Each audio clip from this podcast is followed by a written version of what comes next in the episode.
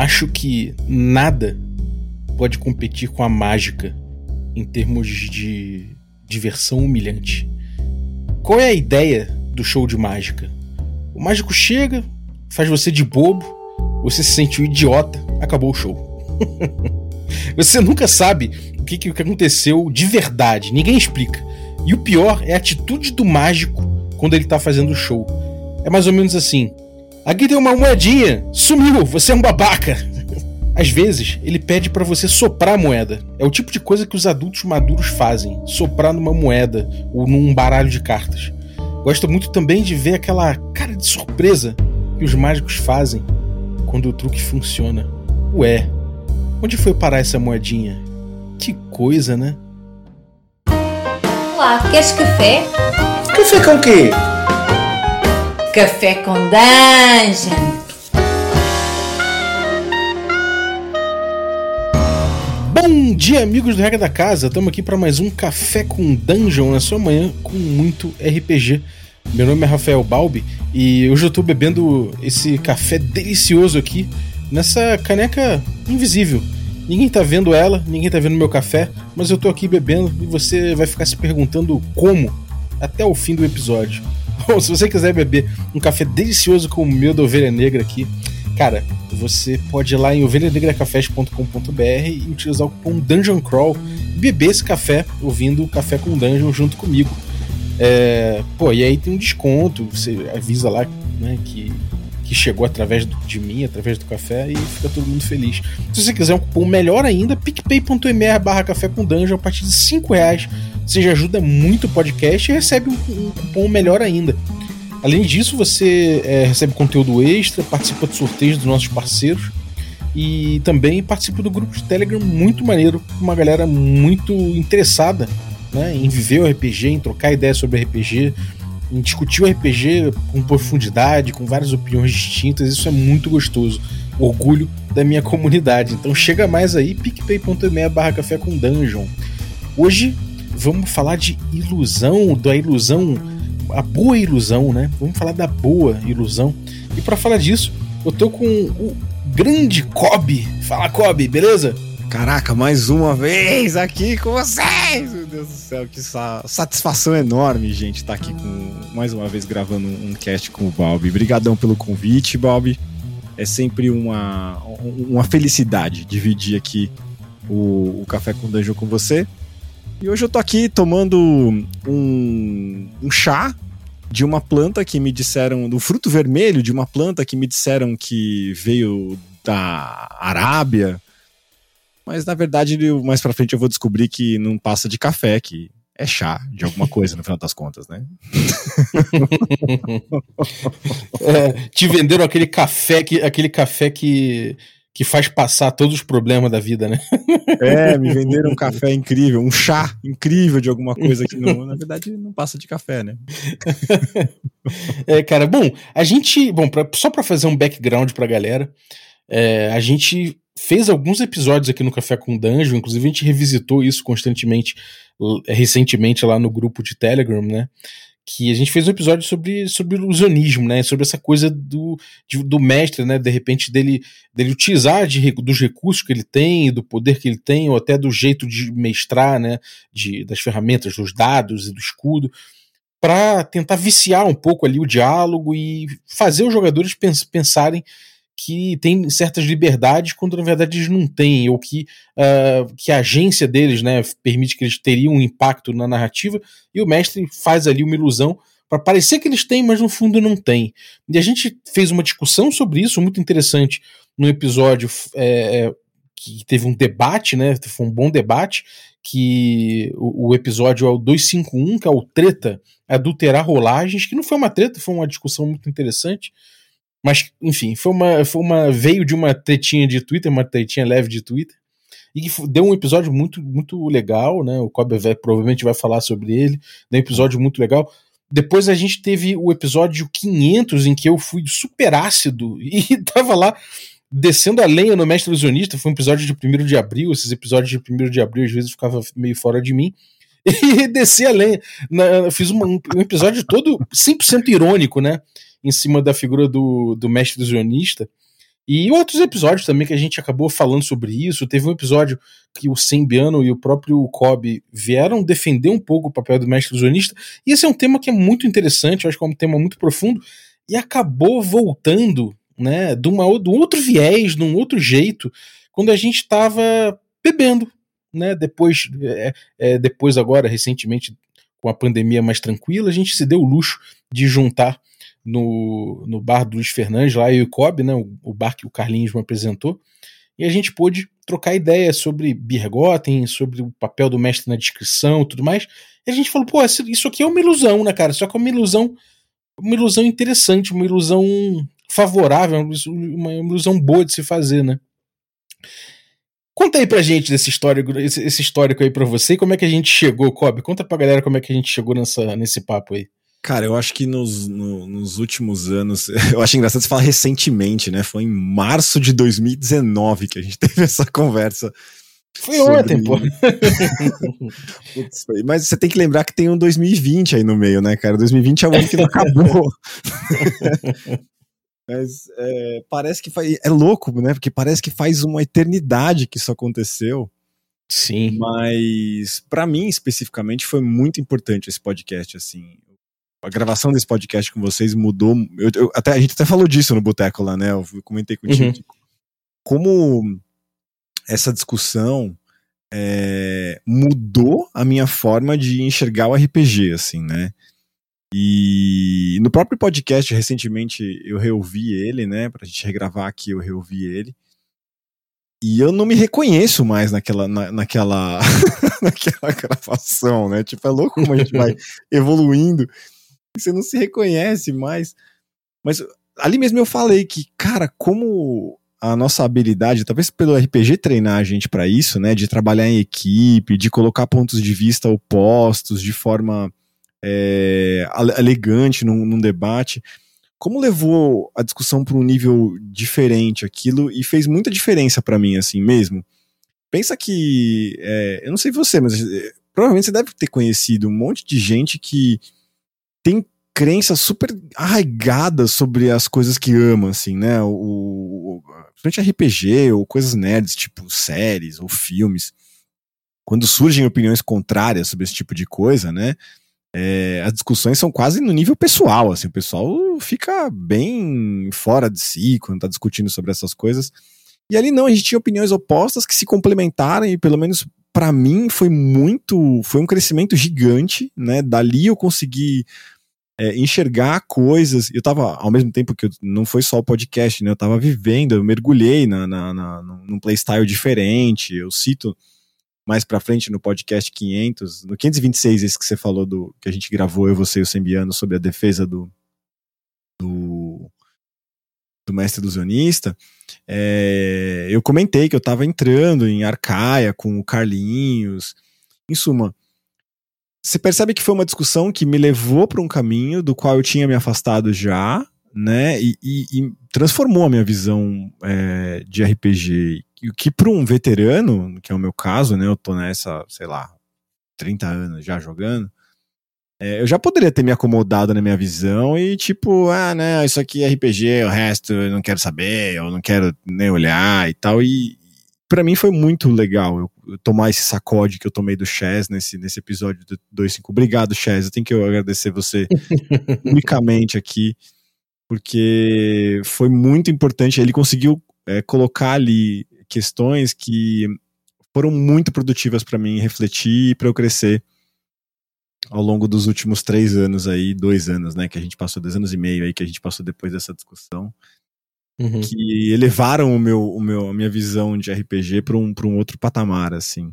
Uhum. Isso, falando um pouco sobre a própria ilusão, né, que você comentou de como é que isso surgiu na nossa discussão, né,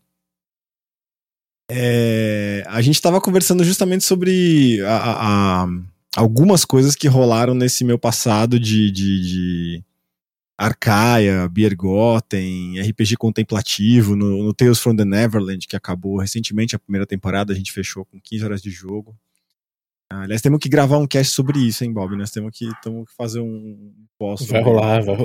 Sobre o Tales from the Neverland. Tem muita coisa pra dividir sobre Tales from the Neverland, mas tem que trazer a galera. Eu vou trazer a Coral e o e o Vini para conversar com a gente, que jogaram também. Legal. Mas falando um pouco sobre isso, né? Foi daí que nasceu a discussão, que a gente começou a falar um pouco sobre as percepções, que como é que essa ilusão tinha se manifestado ali, porque é uma coisa que tá um pouco no meu viés ainda, né? Eu ainda tenho muito de mestre ilusionista no meu jeito de mestrar, né? Porque eu venho de uma escola bem ilusionista,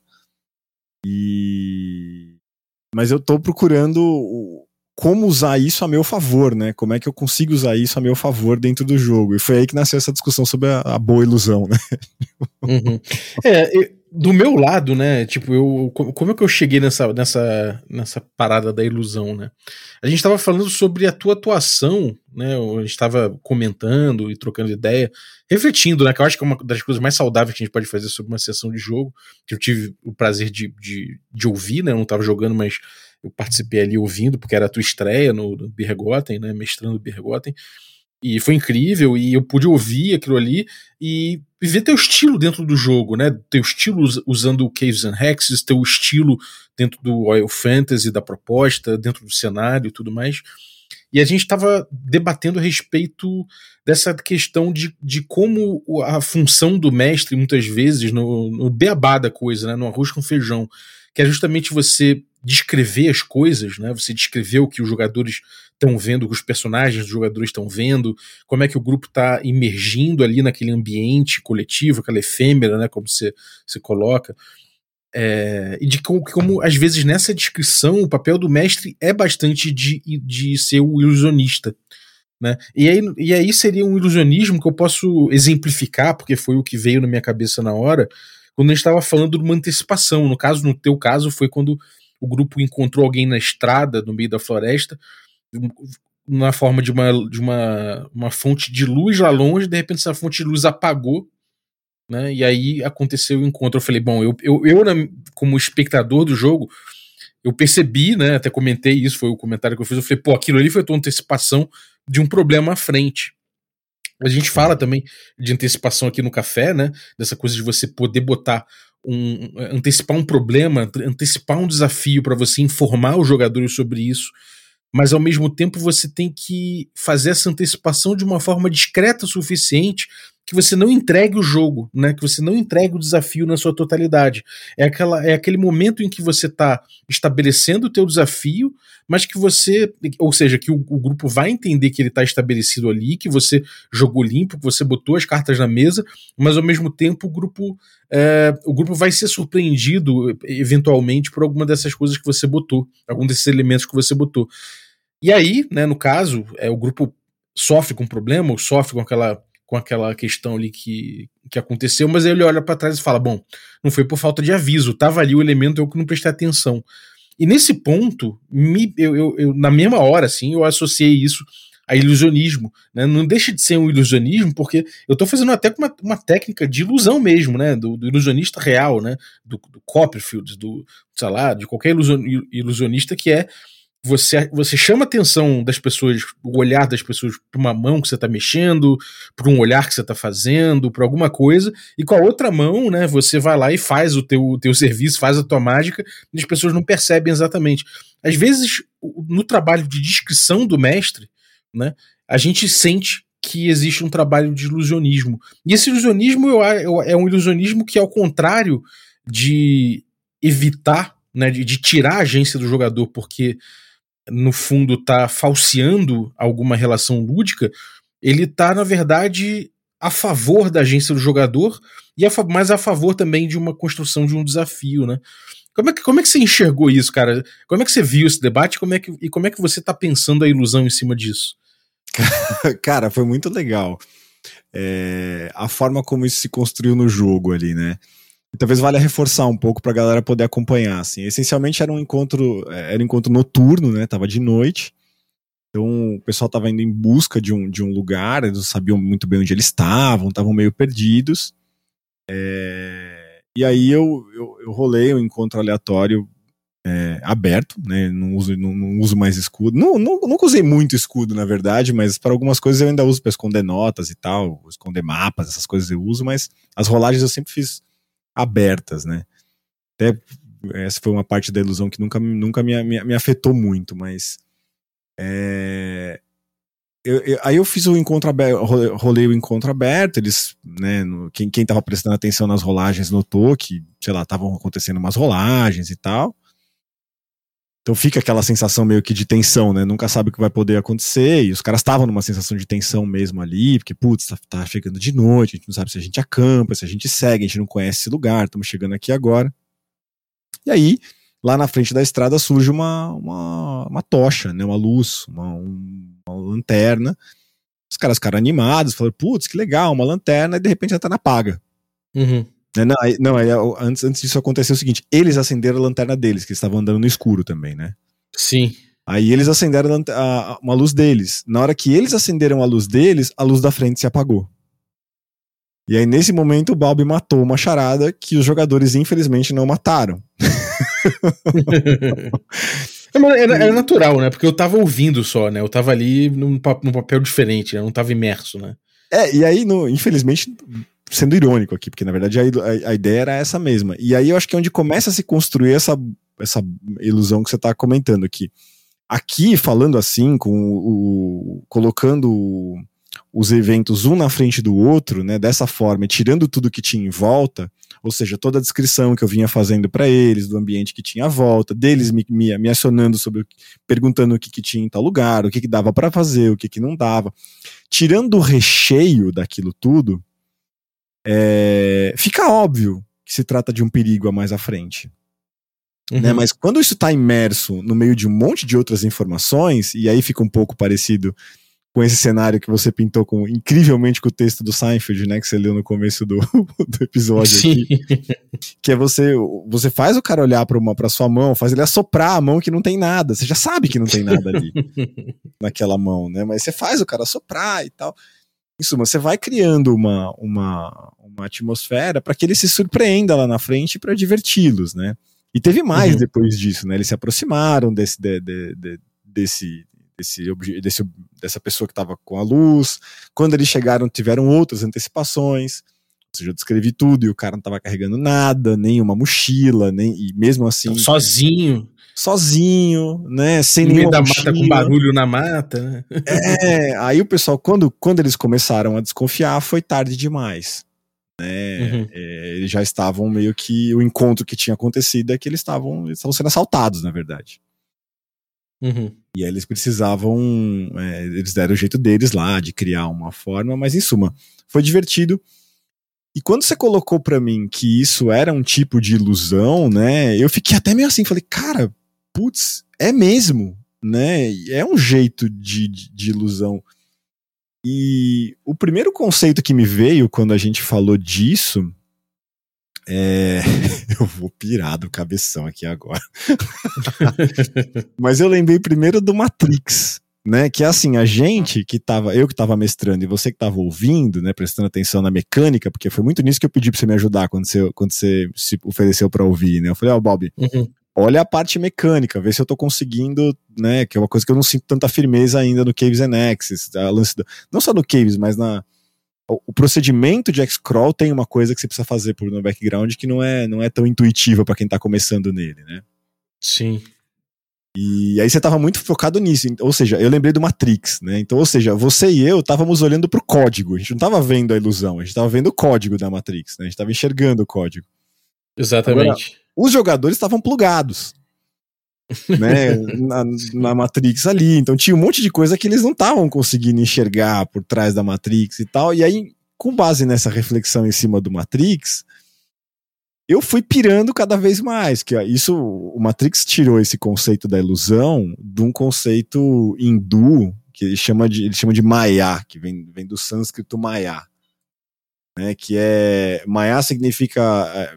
medir, marcar, formar, construir, o Ma, né? E o Ya significa aquilo. Então é uma deusa deles, né? Que era quase como se fosse a deusa da ilusão, mas a ilusão não no sentido daquilo que engana só, mas no sentido daquilo que compõe a aparência, né? O Ma é quase como se fosse aquela...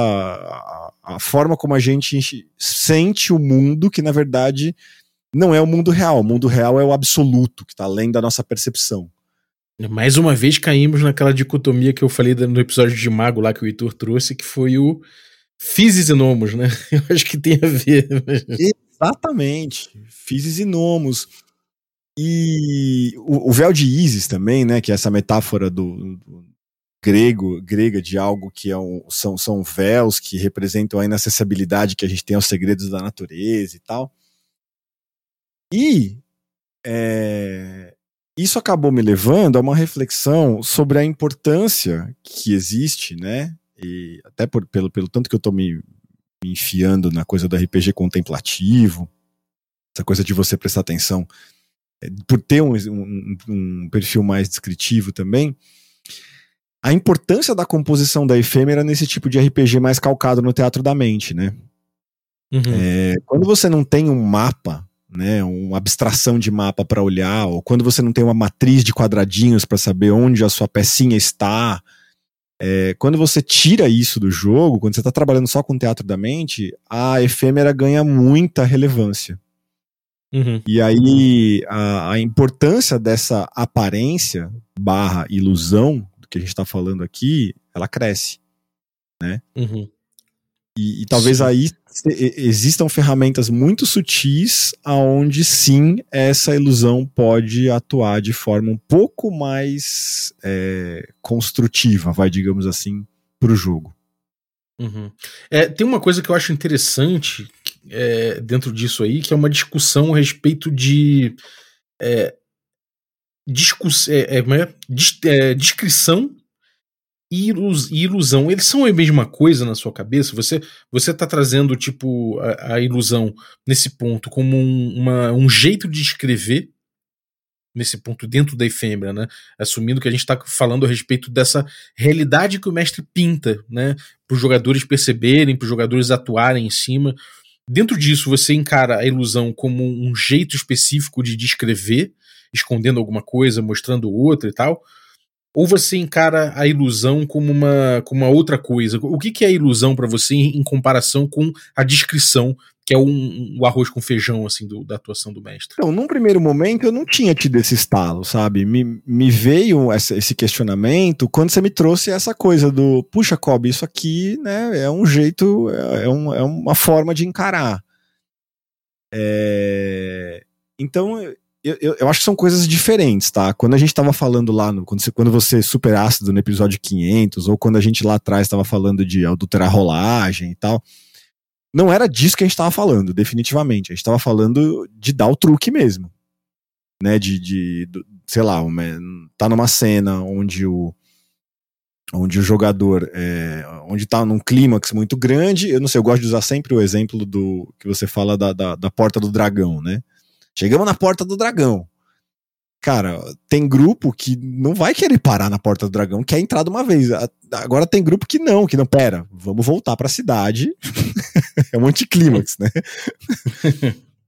Então tem essa coisa de você fazer a ilusão para sustentar uma narrativa. E aí eu acho que tem umas coisas bem questionáveis nesse sentido, de você adulterar uma rolagem. Ah, o dragão ia tirar 200 pontos de dano, na verdade ele tira 140 e poucos, que é pra não matar todo mundo do grupo.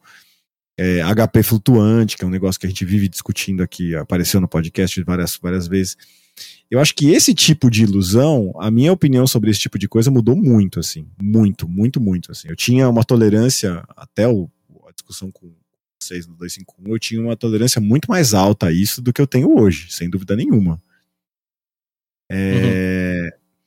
Mas eu entendo, depois que você me trouxe essa reflexão sobre esse encontro da luz e da forma como a gente, né, não só eu, mas eu e os jogadores também, trabalhamos, né, essa antecipação que eu fiz para eles, a forma como eu usei para fazer essa antecipação e a forma como eles absorveram isso e responderam de acordo, me fez refletir que isso...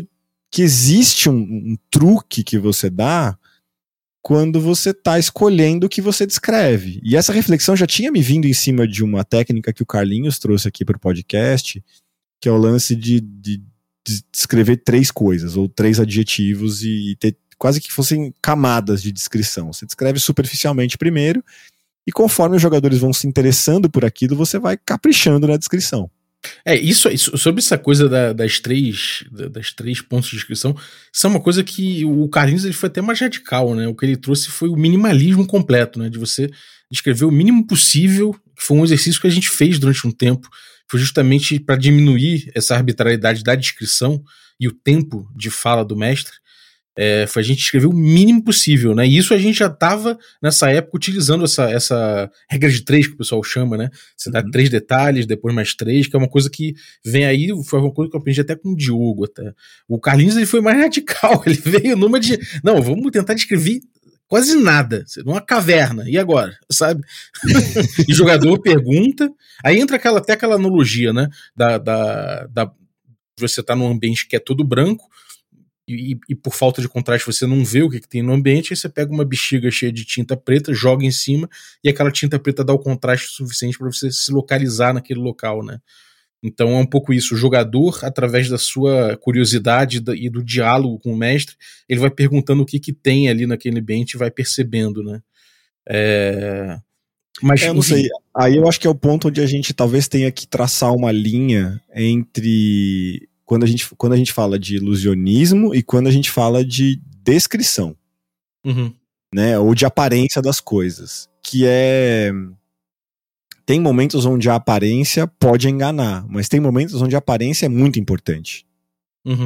Né, que é, porque no fundo, tudo no RPG é uma ilusão.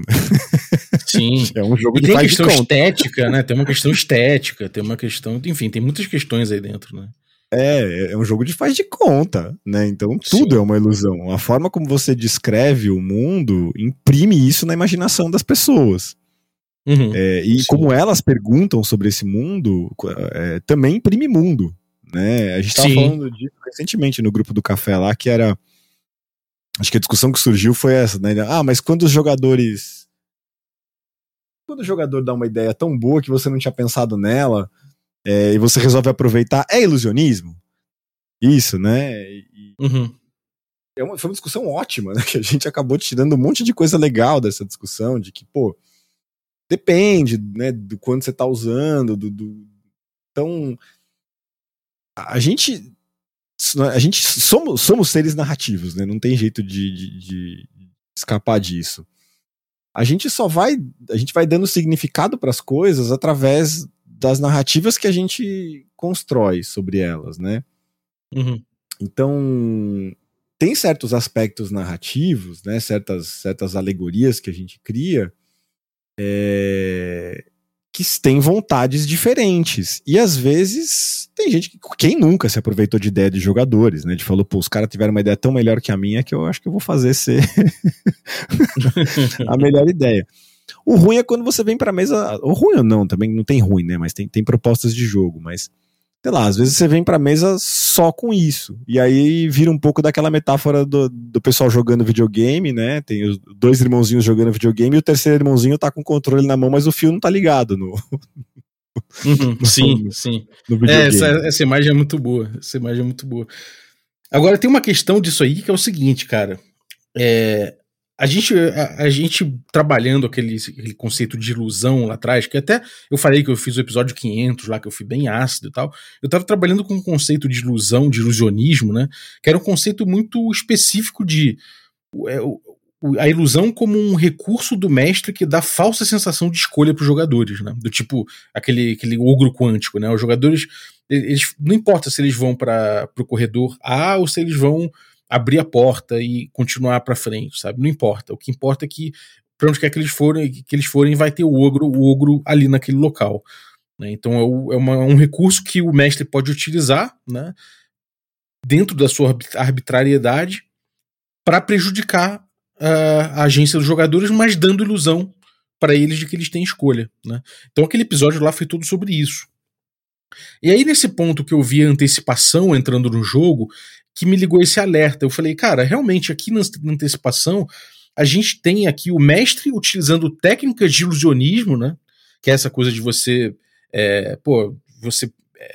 sei lá, pedir pro cara soprar moedinha quando você faz outra coisa com outra mão, né, que é você descrever uma coisa botando um elemento de jogo ali que o cara nem não necessariamente vai perceber que está antecipando algum problema que vem pela frente, né? Mas que se ele ficar ligado, ele percebe, né? Pode ligar um alerta para ele também. Então é o mestre utilizando essas técnicas de ilusionismo para dentro da arbitrariedade dele, normal do jogo, né?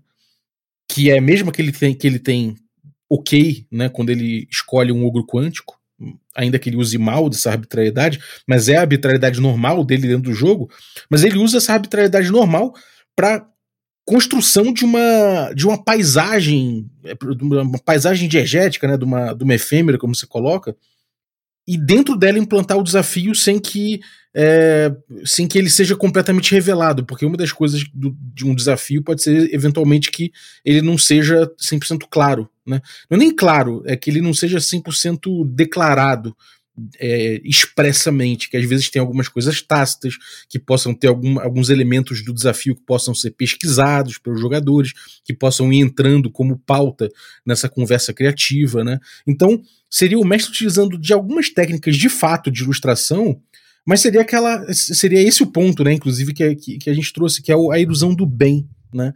A gente sabe que o cara, dentro da arbitrariedade dele, pode pintar o mundo, né, fazer essa pintura para os jogadores de uma forma que tire a agência do jogador, mas ele pode fazer também de forma a dar mais agência, a dar agência, garantir que tem agência e ainda assim criar o desafio dele, né, que é nesse caso da antecipação que eu vejo.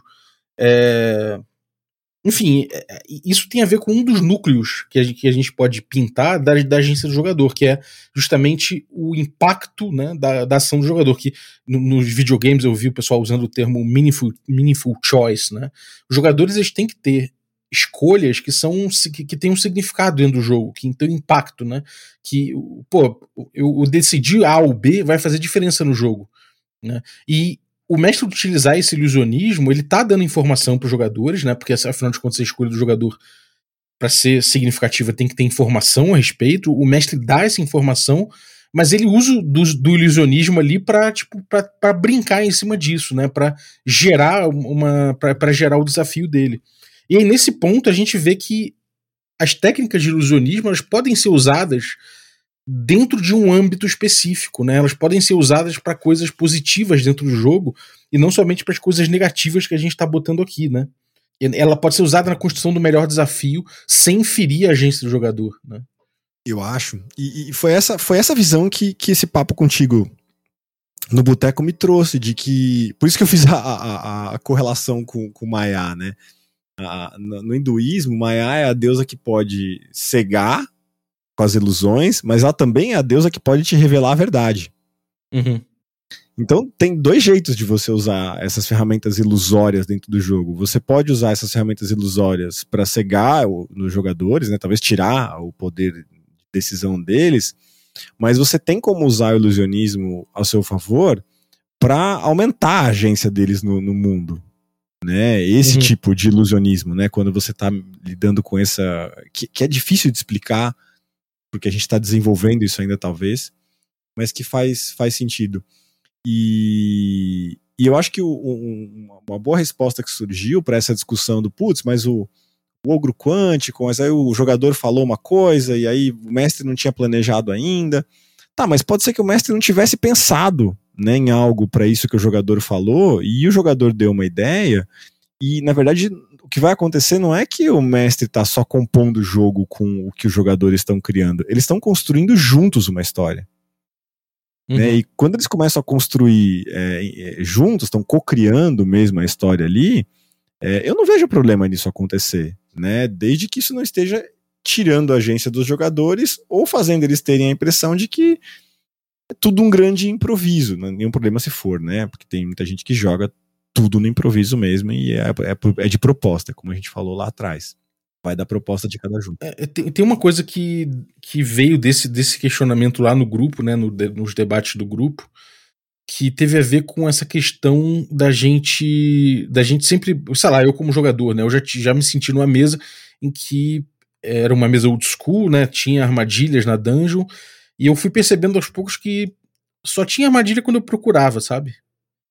E aí eu olhei e falei, ó, eu fui lá, procurei assim, assim, assado, mas falava, você encontrou, e eu ficava super feliz na primeira vez, sabe? Da segunda vez eu também fiquei feliz, na terceira vez eu falei, sabe, não encontrava nenhuma outra armadilha em nenhum outro contexto, eu encontrava só armadilha assim, e aí a ilusão caiu pra mim, sabe? Ali aquilo que eu tava sendo feito ali, é que eu senti justamente que não tinha impacto em jogo, eu descobri se tinha ou não aquilo ali. Ela só tinha impacto, na verdade, na narrativa. Mas mesmo assim, a narrativa de uma forma muito limitada. Era só era quase um afago na minha cabeça falar, muito bem, você encontrou uma armadilha. Parabéns. Mas não tinha significado dentro do jogo, né? Não tinha nenhum. E aí eu parei, simplesmente, de procurar armadilha e nenhuma outra apareceu, sabe? Até o fim da sessão, foi uma sessão, sei lá, 5, 6 horas de jogo, pouco menos, talvez 5 horas. Mas foi isso, nenhuma armadilha mais apareceu, sabe? E nesse caso, é uma coisa complicada isso, porque é uma ilusão, né? De certa forma, não chega a ser exatamente uma ilusão, né? De jogo, exatamente. Porque no jogo passou a fazer parte da ficção a partir do momento que foi descrito. Eu trouxe aquilo pro jogo e o mestre aproveitou uma coisa que eu trouxe para avançar o jogo, beleza. Por outro lado, e aí em termos relacionais, né, no metajogo, eu vejo que esse problema acontece. E aí, um outro ponto que eu queria trazer, é que talvez o que diferencie o bom ilusionismo do ilusionismo ruim é justamente o meta da coisa, né, o metajogo da coisa. Porque nesse exemplo aí, né, do cara, o problema tá em que ele tava vendendo pra mim como um desafio, né? Afinal de contas, eu estava percorrendo uma dungeon, me preocupando em tentar entender se tinham traços de armadilha, me sentindo desafiado por isso, e no fim das contas ele não estava me desafiando. Ele estava só dando corda. Eu até dei esse exemplo aqui uma vez, que foi quando teve uma época que eu soltava pipa com meu pai na praia. E aí meu pai uma vez levou o sócio dele. E aí tava eu, meu amigo, meu pai e o sócio dele. E aí o sócio do meu pai chegou e falou assim, ó, eu vou botar as duas mãos aqui em paralelo, que nem guarda de Krav Maga, sabe? Que as duas mãos ficam na vertical, assim, a palma da mão na vertical. Uhum. Ele bota as duas paralelas, uma com a outra, e eu também. E aí eu fico botando a mão direita no meio das mãos dele, e depois a mão esquerda, sempre com esse intervalo, com esse mesmo espaçamento entre as minhas mãos e as mãos dele.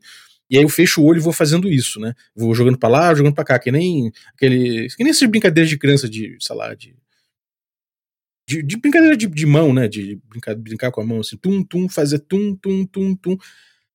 E aí, cara, no início, ele deixava a mão lá. Depois de um tempo, ele fala, vai, faz mais rápido aí, faz mais rápido. Aí eu fazendo assim com a mão, chegava num ponto que eu tava fazendo rapidão e achando que tava abafando. E aí eu ouvi a galera rir depois de um tempo e eu abri o olho. Na verdade, não sei nem se fui eu, se foi o meu amigo que tava fazendo isso e eu ri dele, não sei dizer. Mas o sócio do meu pai tinha já saído dali e deixado o cara sozinho no meio da praia ali, com a mão fazendo assim, sacou? Ele tava achando que tava sendo desafiado ali, tá ligado? Foi engraçado pra caralho. Mas ele tava achando que tava sendo desafiado de alguma forma ali. E existe um grau de frustração grande, porque eu vi que assim, muita gente vai achar divertido, outras pessoas não, porque vão falar, cara, porra, que sacanagem, eu tava aqui empolgadaço, achando que tava mandando bem no rolê, e quando abri o olho eu tava me enganando, sacou? E eu me senti um pouco assim quando eu tava mexendo com as armadilhas. E o problema disso é justamente esse meta, né, a relação lúdica que se estabeleceu. O mestre estabeleceu comigo uma relação lúdica de desafio. Mas ele não estava, no fundo, não era isso que estava acontecendo ali. Então, ele me iludiu. Então, talvez o que a gente consiga perceber de diferença seja justamente que o ilusionismo bom, né, ele está sendo usado para parametrizar melhor o jogo. Ele está sendo usado, mesmo que de forma sutil, mesmo que sendo usado para manter para de repente, sei lá, para não deixar tão claro um desafio e tudo mais, mas ele está sendo usado ali dentro da arbitrariedade normal do mestre, né, ajudando aquela arbitrariedade a ser informada para o jogo, reforçando os laços lúdicos daquilo ali, em vez de enfraquecer esses laços lúdicos, enfraquecer o jogo que se propõe e enfraquecer a relação de confiança entre mestre e jogador e também a transparência que se espera. Então eu consigo entender agora, na verdade é um pensamento que me veio agora, né? Talvez essa diferença da boa ilusão e da ilusão ruim seja justamente essa questão do meta, né? Chega um momento em que fora do jogo a gente analisando a relação lúdica, a gente analisando a relação entre os participantes, que aquilo mostra que não é sadio, né? Que é uma prática ruim, né? Que é justamente essa questão do sei lá, de você rolar o dado sem fazer barulho. Isso é um problema de meta, né? Ou você, sei lá, o HP flutuante também é uma questão de meta, né? Do jogo, ali na ficção a gente não vai ver esse problema. Afinal de contas, o mestre está descrevendo tudo mais. O HP flutuante ele tem esse problema naquele momento ali, né? E assim, existe como eu chegar e fazer isso de uma forma muito sutil, que é, em vez de eu flutuar o HP do monstro, é eu sair botando 20 orcs, aí o grupo mata rápido, eu falo, não, então eu vou botar mais 20 orcs, aí depois eu boto mais 20, mais 20. Ou seja, em vez de eu flutuar o HP, eu usei da minha arbitrariedade normal dentro do jogo, para sair botando 20 orcs, aumentando o desafio ali. E ali, nesse ponto, eu tô sendo um ilusionista ruim no meta. Porque o que eu tô fazendo? Eu tô extrapolando a própria informação que eu trouxe, a própria cena que eu construí, o próprio desafio que eu construí. Então o problema, me parece que essa diferença, né, o problema e o lado bom, a gente vai matar isso justamente ao analisar o meta, né? Não sei se tu concorda comigo. Nossa, demais. E aí você resgata uma fala da Nani lá no nosso episódio 251, lá de trás, né? Olha como o ciclo se fecha, onde ela traz justamente o preço, às vezes, narrativo de você corrigir uma mancada que você dá nesse sentido, né? Tipo, pô, beleza, eu não vou mexer no HP do monstro, mas depois do nada tem que vir um personagem do mestre aqui pra salvar eles, porque senão eles vão morrer todo mundo aqui onde não era pra eles terem morrido. Onde não seria importante, ou de acontecer alguma coisa, tipo, putz, vai ter que aparecer, brotar um lugar aqui para o jogo poder continuar andando. Uhum. É lógico que a gente está sofisticando e andando com esse conceito ao longo desses últimos 2 anos aí, mas eu super concordo contigo que nesse caso especificamente, né, e o exemplo que você trouxe desse encontro para mim é o que mais me conecta com questão do meta, você tá pronto dos dois lados. Você tem que estar olhando a parte, né, você e os jogadores tem que estar olhando a parte mecânica, você tem que saber o código, né, mas você também tem que estar conectado com a parte aparente, a parte gráfica, a parte sensível do jogo. Uhum. E acaba batendo até naquela discussão eterna entre o Gygax e o Arneson, né, do tipo, não vou largar essa espada, você acabou de ganhar uma espada mágica, mas eu largo a espada que meu pai me deu no meu background, que é comum, mas que é a espada que eu tenho uma tremenda de uma história com ela, por conta de uma espada mais que eu acabei de achar numa sala, né? É o mecânico contra o narrativo, de alguma forma, assim. Mas se você estiver conectado dos dois lados, você vai ter que... isso vai favorecer pra você, né? Mas pera, qual que é a história dessa espada que eu acabei de encontrar? Né? Da onde ela vem? O que ela... Se eu me importo com esse tipo de coisa, por que eu não posso me importar com essa aqui também? Né? Entra num nível de discussão super sofisticado, onde o meta faz todo sentido de ser uma boa régua pra você medir se você tá fazendo bom uso da ilusão. Nesse encontro específico que a gente tava trabalhando ali, eu já tinha rolado o encontro aleatório, eu já sabia que eram ladrões. Né? Quem não sabia que eram ladrões eram os jogadores. Uhum, né? E aí, de alguma forma, eu poderia ou não, como mestre, antecipar isso pra eles. Né? Poderia deixar isso super surpreendente, os caras poderiam estar hiper camuflados e chegar como um grupo de amigos e tal, ou eu poderia dar uma letra de que os caras estavam desconfiados, né? E isso só foi possível através da conexão que a gente estava naquele momento com a cena, com o Maya, com o véu, né? Tipo, se eu fosse pensar, não tem nenhuma mecânica que me obriga a fazer antecipação, né? Então, isso é uma coisa curiosa, porque são coisas implícitas, né? É como eu tô falando, é da relação lúdica que se estabelece. Por exemplo, se eu chego e coloco que os orcs estão morrendo, que os inimigos do grupo, eles estão morrendo, estão ficando fracos. E aí o grupo chega lá e, pô, derrotou muito fácil, né? E eu chego, boto mais 20 orcs ali, pô, isso não teve muito sentido, né? Agora, a partir do momento que, de repente, eu falo, olha só, eu cheguei a antecipar, de repente, com pegadas espalhadas pelo local, o grupo já tinha visto isso, e lá pelas tantas, no meio do negócio, um orc que só estava sobrevivendo tira um berrante, soa esse berrante, né? E ninguém do grupo fez nada para impedir. Aquilo ali torna absolutamente palpável e possível, dentro da construção do desafio que foi proposto, que aqueles que mais 20 orcs cheguem, né? Que aquilo ali de repente era um gatilho, alguma coisa que eu posso ter até explorado no improviso, mas que de certa forma eu trouxe essa antecipação, eu trouxe essa possibilidade dentro da relação lúdica estabelecida, né? No meta até. Né? Não somente ali na ficção, mas no meta também. Então eu acho que a gente analisar que nem tudo do RPG vai vir de amarras mecânicas é interessante, ainda que pode vir, que você pega um jogo tipo Dungeon Worlds, né? Esse tipo de coisa às vezes não vai estar estabelecido dentro da ficção, né? Pode ser que uma falha, uma meia falha de alguém, ou uma falha completa de algum jogador quando rolou os dados dê ensejo ao mestre, com a sua uma vez acionado dentro do sistema, ele fala, bom, você tentou ferir o cara, não sei, quer dizer, você tentou fazer tal coisa, não deu certo, e como efeito disso, como efeito da tua falha, estão chegando mais 20 orcs aqui no conflito, né? Porque o sistema te autoriza a fazer isso de determinada forma. Então, ainda que o sistema possa tratar isso de alguma forma, me parece que no RPG sempre vão aparecer esses momentos, né, dessa arbitrariedade do mestre podendo trazer trabalhar esse ilusionismo dessa forma pouco estabelecida na relação lúdica, né? E é nisso que eu gostaria de botar essa reflexão, né?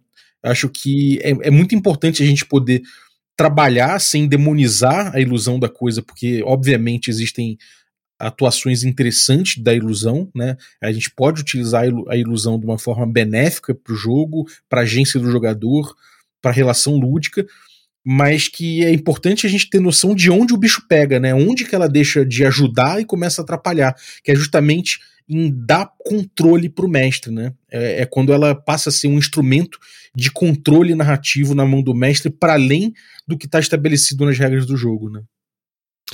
Isso é muito legal. E conecta com um pouco daquele... Você vê como a experiência faz diferença, né? Eu lembro do Sembiano falando, recomendando para que narradores mais novatos tivessem cuidado ao usar esse recurso. Uhum. Né? E acho que esse contato, né? Esse tempo de mesa que você precisa ter para você sentir como o mundo diegético imprime o meta, talvez seja algo que só o narrador um pouco mais de tempo de mesa tenha. Uhum. Né? Então diz um pouco do conselho também que eu sempre estava dando, do tipo, ó, se você for mais narrador que está começando agora, cuidado ao usar isso, né? Se for usar, né? Diz um pouco disso também. Eu acho que isso é uma coisa engraçada, né? Talvez seja mais perigoso a gente tentar ser... quer dizer, não é nem perigoso, parece também que estou dando importância muito, muito fundamental à questão. Mas nós estamos falando de física quântica, né? Não, parece que o mundo vai acabar. Não é exatamente isso. Mas o cara que está iniciando o jogo, né? Eu acho que um bom exercício, desde o início do jogo, desde quando ele começa, é ele entender o papel dele, né? Ele entender que o papel dele não é exatamente ficar no controle de tudo o tempo todo. É. Né? Que ele tem ali os instrumentos dele de controle e que, principalmente no papel tradicional de mestre, que é o que a gente está aqui pegando como parâmetro, como sempre, é importante que ele entenda que ele mesmo pode pautar, ele mesmo o tempo todo pode estar ali mostrando para o grupo a atuação dele, sendo transparente com isso, e utilizando os recursos que ele tem à mão da maneira mais transparente e da maneira que mais reforce, né, a atividade lúdica que está se fazendo ali. Eu acho que o jogador, ele acaba, se ele começa no início se dando muita possibilidade de utilizar toda a sua arbitrariedade sem qualquer reflexão em cima disso, né, acaba que é mais fácil ele entrar naquele... Eu acho que todo mundo já teve nesse local, né, que é uma vontade muito grande de controlar o tempo todo a narrativa, né, de imprimir a narrativa, de utilizar essa... Mesmo que ele tenha maturidade, ele fique só ali no espaço arbitrário que ele tem normalmente no jogo, né, que ele usa esse espaço arbitrário para poder ter controle o tempo todo. E isso foi uma coisa que no bar lá, que a gente foi, que me saltou, né, que eu até comentei contigo. Quando a gente tá jogando e Bjergotten, né, a gente teve vários mestres já foram 4 mestres mestrando Bjergotten, e um feedback que muitos mestres deram, tanto o Pedrinho quanto o João, foi o João, se foi o João ou você, mas eu também tinha falado sobre isso. Uma noção geral é de que a gente, como mestre, sentia falta de encontros aleatórios, né? Por quê? Né? E aí a gente falando, não, porque parecia que não estava acontecendo muita coisa, parecia que a gente não estava botando muito uma desafio. Responsa, né? Tipo, uma responsa de estar o tempo todo acontecendo alguma coisa. Exatamente. E de fato, isso foi o primeiro pensamento que me trabalhou até, sei lá, até nesse fim de semana que a gente se encontrou. E nesse fim de semana me assaltou uma outra coisa, que na verdade, né, os grupos, o feedback dos grupos nunca foi de, não, achei que aconteceu pouca coisa, achei que o jogo foi muito árido, não teve graça. Pelo contrário, os grupos estavam ali no Hexcrawl e dentro de Bjergotten, eles estavam andando pelo território, conhecendo o território, tomando decisões de navegação o tempo todo, se preocupando com gestão de recursos, entendendo o melhor caminho que eles estavam fazendo, tentando guardar isso para não se perder. Então esse tipo de coisa já é um desafio em si só e já é significado dentro do jogo, né? Já tem significado dentro do jogo. Então, talvez por isso que nenhum grupo tenha falado, cara, eu senti muito pouco encontro aleatório aqui. Mas os mestres têm um sentido. E aí, refletindo em cima disso, lá na conversa, eu cheguei à conclusão de que talvez o grande negócio que os mestres sintam falta, e aí os mestres, eu me incluo nessa, é que a gente não estava sentindo falta de encontro aleatório, a gente estava sentindo falta de controle, né? De eventos que dessem pra gente um controle dentro de uma arbitrariedade aceita no jogo, né? Que é na construção do desafio. A gente utilizar a efêmera, utilizar da ilusão, que seja, utilizar desses elementos que vêm na forma de encontro aleatório para poder pautar a narrativa, para poder pautar ritmo, né? Quando na verdade o nosso objetivo ali é justamente o contrário, é gerar uma estrutura para que mestres e jogadores possam jogar na mesma vibe, né? Na mesma estrutura, em cima das mesmas estruturas, sem um ter muito poder em cima do outro, né? Para distribuir um pouco mais essa construção narrativa, né? Mesmo sendo o mestre no papel clássico. Então eu cheguei à conclusão de que, cara, não falta encontro aleatório em Bjergotten, e que é bom a gente... Isso é uma ideia atual, né? É bom a gente se acostumar com a falta de controle, né? Mas tem uma coisa aí que é muito legal, Bob, que eu quero resgatar aqui e destacar. Na verdade, duas. Eu fiz muita oficina de narrador, né? Muita, ao longo da minha vida. E a gente, quando estava preparando as oficinas, a gente refletia muito sobre... O que era importante para um narrador oferecer, ajudar, né, ou não oferecer, mas ajudar a construir um bom jogo junto com os jogadores, né? E aí tem toda uma discussão sobre aquele papo do a resposta do narrador em oferecer um bom jogo ou não, que já está sendo muito bem tratado aqui no cast. Mas parabéns pelo cast sobre o direito inalienável de se ter uma sessão merda. Foi incrível aquele podcast. Mas uma coisa que a gente sempre refletiu e que vinha como uma resposta que sempre foi norte para as oficinas é a questão do altruísmo, que está diretamente conectada com essa coisa do controle, né? Quando você tá com uma postura mais altruísta, ou seja, quando você quer ajudar as pessoas a contarem uma história juntas, mais do que querer contar a sua história para aquela audiência, para aquela plateia, né? A chance de você construir um jogo mais divertido, mais diverso, mais proveitoso para todo mundo ali, no sentido talvez até mais maduro que de diversão, né? Mas é maior. E talvez o altruísmo esteja diretamente conectado com essa coisa de dar espaço para que os jogadores tenham o controle que eles têm que ter do mundo. Uhum. Né?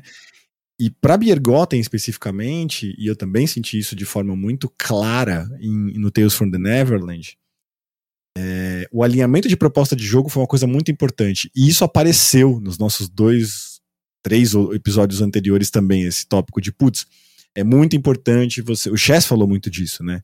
Cara, se for permitido... Tudo... Como é que ele falou no cast? Tudo... Se é consentido, quase tudo é permitido, né? Uhum. E nesse ponto aqui, eu acho que ganha uma majestade a gente falar que quem entra pra jogar... Se o cara entra pra jogar Bjergotten atrás de um jogo que vai ter combate atrás de combate, ele vai se frustrar. Mas a proposta de Bjergotten, com a galera que tá sendo jogada, né, assim como foi com o Tales, tava tão bem alinhada, ou seja, a galera veio atrás de um jogo que é o jogo que a gente tá oferecendo. A proposta tá bem alinhada. A chance de rolar uma frustração ou de rolar alguma coisa que vai deixar um dos jogadores menos surpresos, né, ou sem, é muito pequena, né, porque as pessoas sabem que é um jogo de exploração. Né, é um jogo de viagem, é um jogo de resgate de relíquias, de descoberta de um lugar onde ninguém nunca pisou.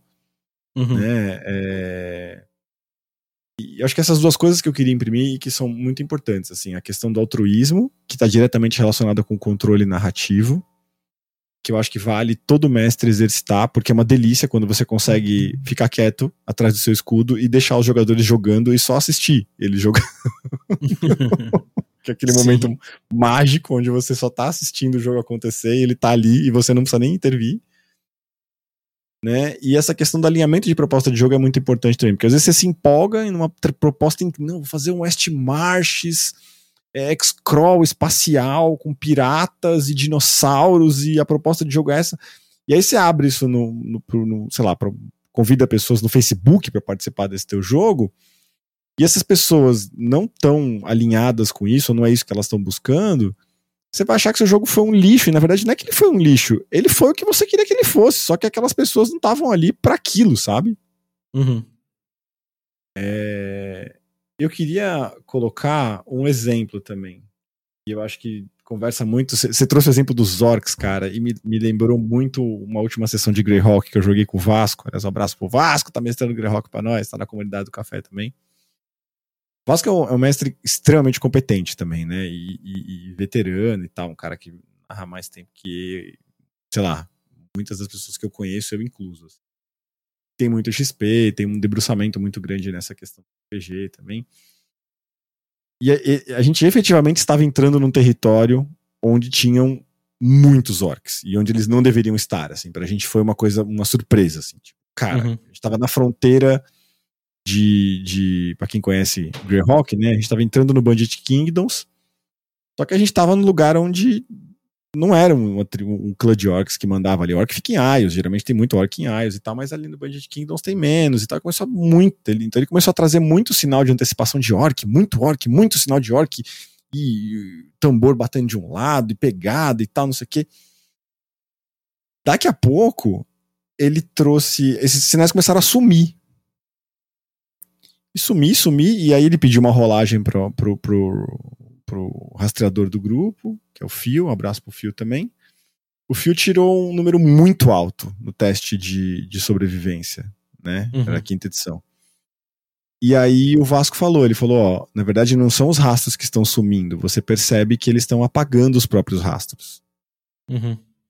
Olha como o cara vai usando uma espécie de ilusionismo, mas você usa a antecipação para imprimir até o nível de ameaça que você sabe que tá tendo ali. Ele sabia.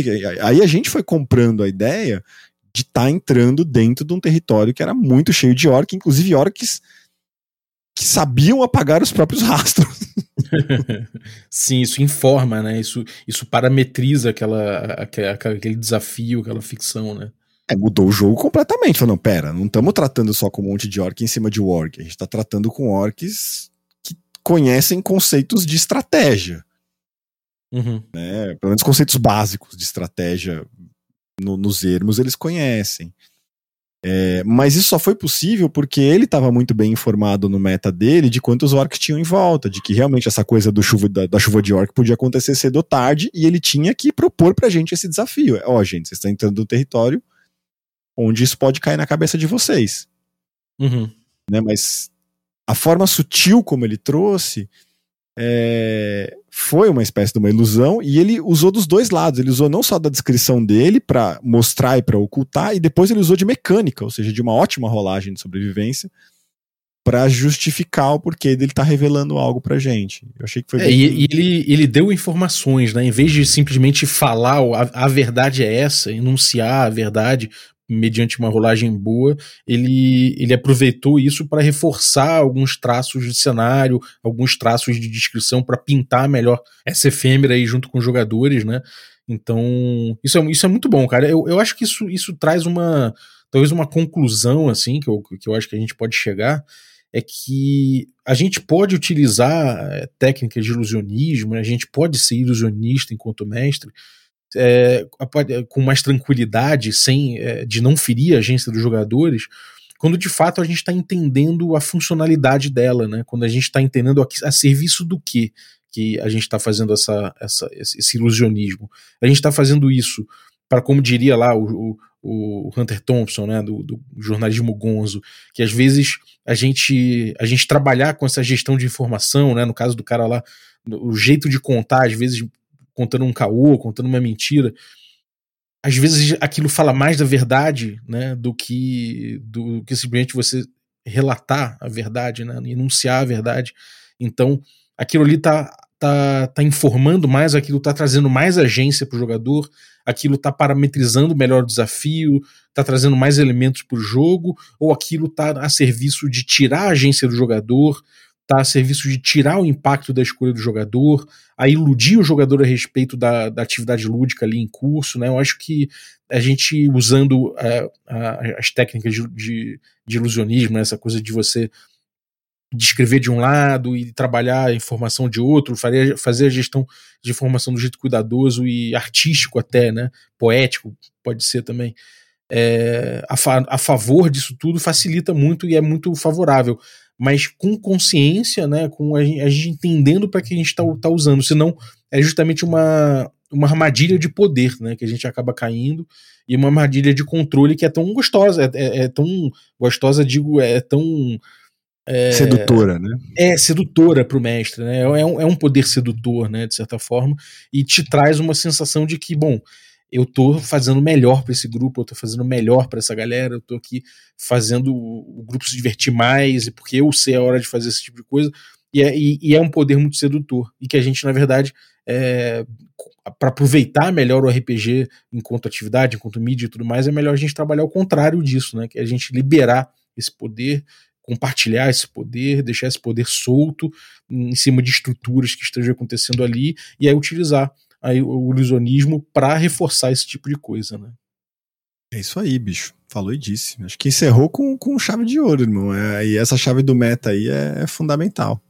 Boa, cara. Boa. Mais alguma coisa que você queira dizer sobre isso, Kobe?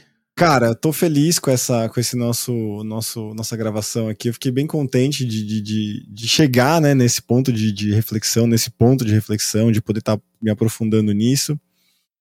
Convidar a galera para participar do grupo lá do café. Gente, é sério, o melhor benefício de você ser apoiante do café, você ser apoiador do café, é você poder participar da comunidade, assim. Os debates são muito legais, a galera é bem bacana.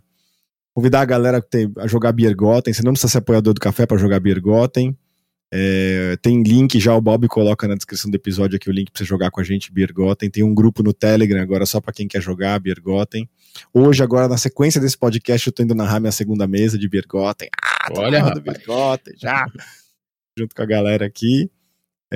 Tales from the Neverland vai ter segunda temporada dentro em breve, provavelmente. A gente já tá discutindo o feedback, vai vir a gente tá alinhando com o Bob da gente fazer um cast já com Tales from the Neverland também, aprendemos bastante sobre Tales from the Loop, bastante sobre RPG contemplativo, bastante sobre a Terra do Nunca, a nossa relação com a nossa maturidade, com a nossa infância, foi bem, bem engrandecedor.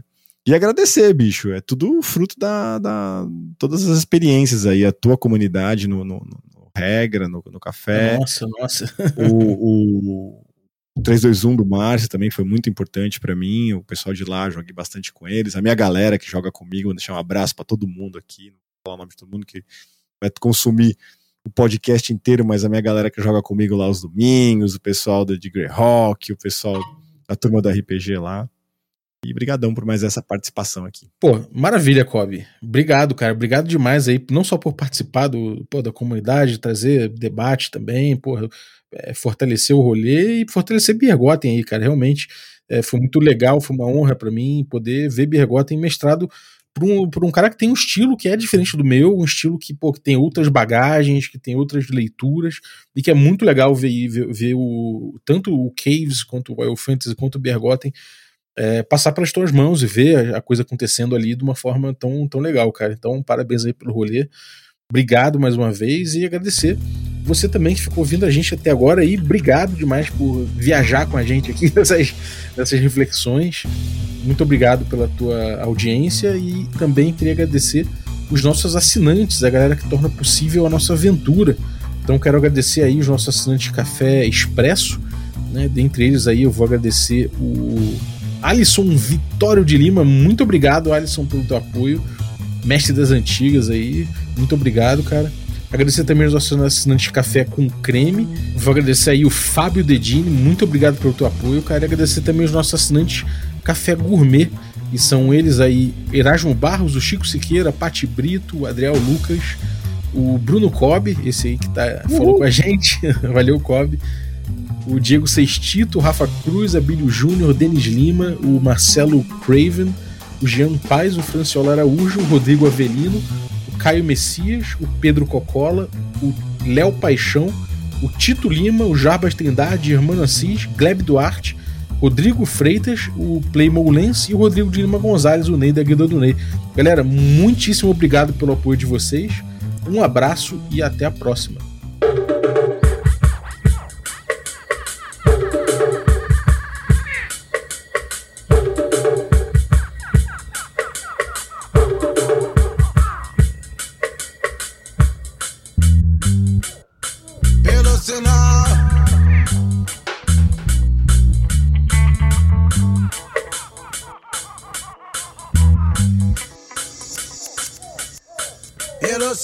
Module essa frequência, saia da dos gafanhotos e observe como você se sente novo.